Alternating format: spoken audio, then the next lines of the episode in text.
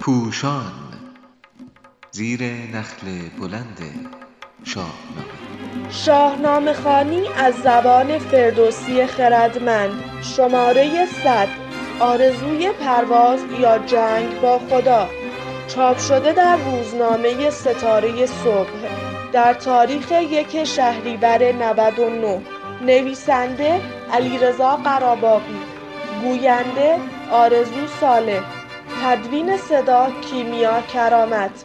موسیقی موسیقی فیلم بازی تاج و تخت.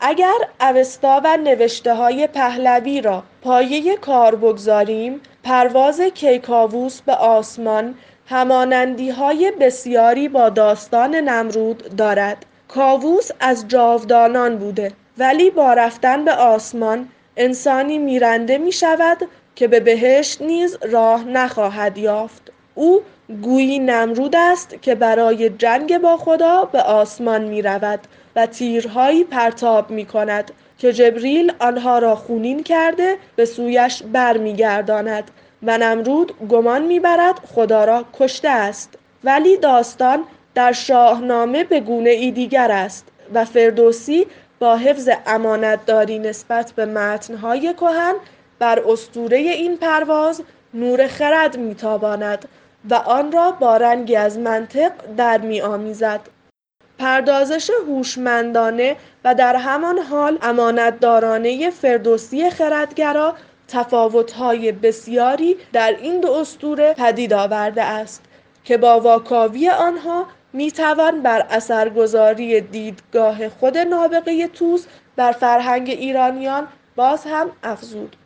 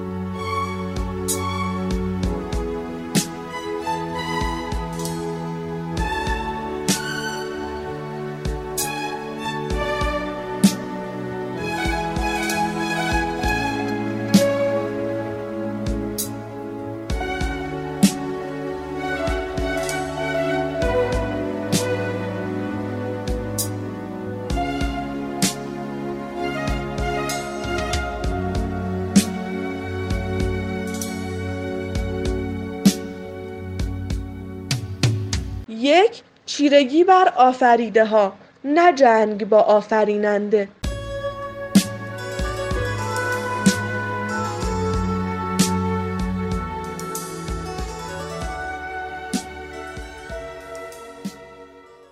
کاووس یک آرزوی انسانی را دنبال می کند و می خواهد به راز طبیعت پی ببرد. چه دارد همی آفتاب از تو راز که چون گردد در نشیب و فراز چگونه است ماه و شب و روز چیست؟ بر این گردش چرخ سالار کیست؟ شاهنامه در اندرز گردیه به بهرام چوبینه می‌گوید ز کاووس شاه اندر آیم نخست کجا راز یزدان همی باز جست؟ که بر آسمان اختران بشمرد خم چرخ گردنده را بسپرد.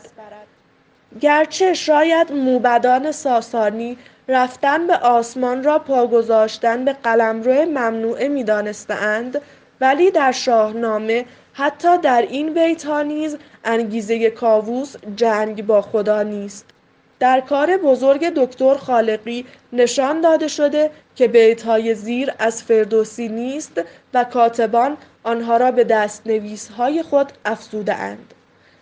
دگر گفت از آن رفت بر آسمان که تا جنگ سازد به تیر و کمان. ز یک دست چون برتر همی بر ایزد به جنگ اندر آیی همی.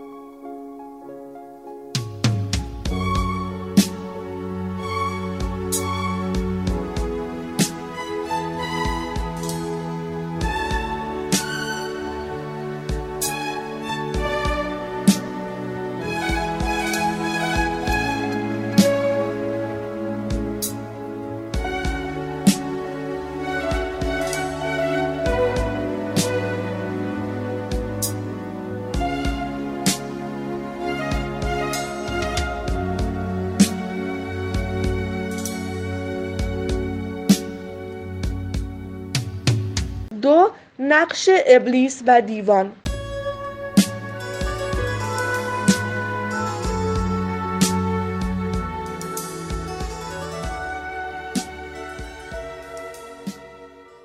فردوسی بزرگ امانتدارانه از ابلیس و دیوان و فریب آنان سخن می‌گوید.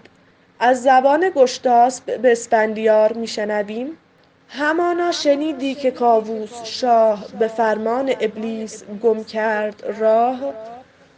ولی خردمند توس داستان را آنچنان منطقی میپروراند که خواننده پی می‌برد آنچه دیو نام گرفته موجوداتی بوده اند که در ساختن کاخ کاووس و نگهداری آن رنج بسیار کشیده اند و می‌خواستند کاووس به کار دیگری سرگرم شود. تا آنها برای مدتی هم که شده از رنج کارهای سنگین کاخ رهایی یابند اگر این دیوان را ساکنان پیشین ایران زمین در نظر بگیریم ریزکاری های فردوسی خردگرا بیشتر به چشم می آید.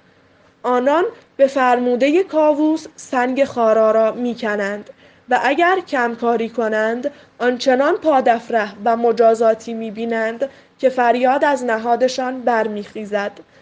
پس یک روز صبح زود پنهان از چشم کاخ نشینان از سختی روزگار مینالند و به چاره ای می اندیشند که به دیوان بر این رنج کوته کند واجه های پگاه و پنهان نشان می دهد آنان نمی توانند در کاخ با کاووس صحبت کنند زیرا شناخته خواهند شد. آنها حتی در انجمن پنهانی خود نیز یاد شکنجه ها میافتند و میکوشند سکوت کنند. شنیدند و بر دل گرفتند یاد. کس از بیم کاووس پاسخ نداد. زمانی که کاووس به شکار می رود یکی از این ساکنان زحمتکش رنج دیده خود را بیرون از شهر به کاووس می رساند تا بگرداندش سرز یزدان پاک و اندیشه پرواز را به سرش بیاندازد شاید فردوسی ترکیب یزدان پاک را آگاهانه از زبان سرکرده انجمن دیوان می‌گوید تا هم در وفاداری به متن از فریب ابلیس سخن گفته باشد و هم با این پروردن هوشمندانه متن خواننده دریابد که دیو بر ره رمز معنی برد و منظور همان مردم برنج افتاده هستند.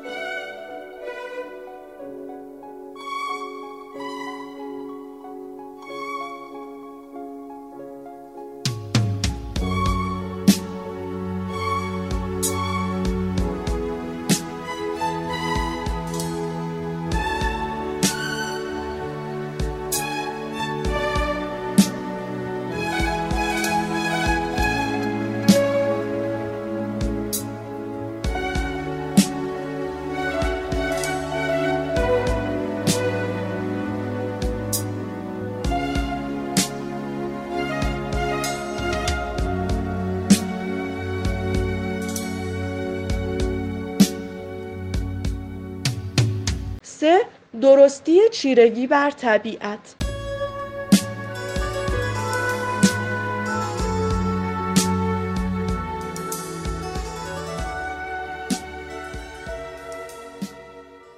در دیدگاه فردوسی آرزوی پرواز ناپسند نیست. آنچه دانای توس نمیپذیرد باور به نقش کائنات در سرنوشت بشر و نیز شیوه نادرست در پیاده کردن آن آرزوست. فردوسی می‌فرماید ندانست کاین چرخ را مایه نیست ستاره فراوان و یزدان یکیست. همه پیش فرمانش بیچاره اند که با شورش و جنگ و پتیاره اند. جهان آفرین بی نیاز است از این. ز بهر تو باید سپهر و زمین. او آشکارا بر این باور است که ستارگان کاره نیستند و طبیعت از فرمان یگانه ای پیروی می کند. از دیدگاه فردوسی چیرگی بشر بر سپهر و زمین یک باید است ولی به اندیشه نیاز دارد. در حالی که کاووس یکی کژ ناخوب چاره گزید.